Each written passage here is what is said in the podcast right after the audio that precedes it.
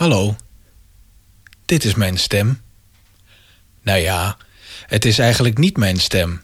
Want mijn stem gaat door vier apparaatjes heen voordat het opgenomen wordt. En daarna wordt het nog wat bewerkt.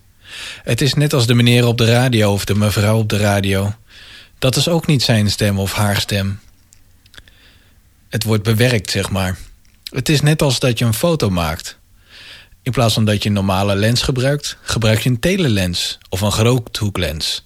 Om zeg maar ervoor te zorgen dat hetgeen wat jij graag wil in, in beeld wil brengen, dat dat op de gevoelige plaat komt. Of het is als een schilder die zijn interpretatie van wat hij ziet of wat hij voelt bij hetgeen wat hij ziet, dat hij dat ook kan vastleggen. En dat is ook bij mij.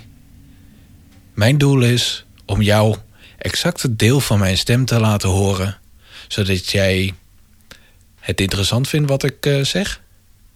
Of misschien wel gewoon prettig vindt dat ik precies de juiste haartjes in jouw oor in beweging breng.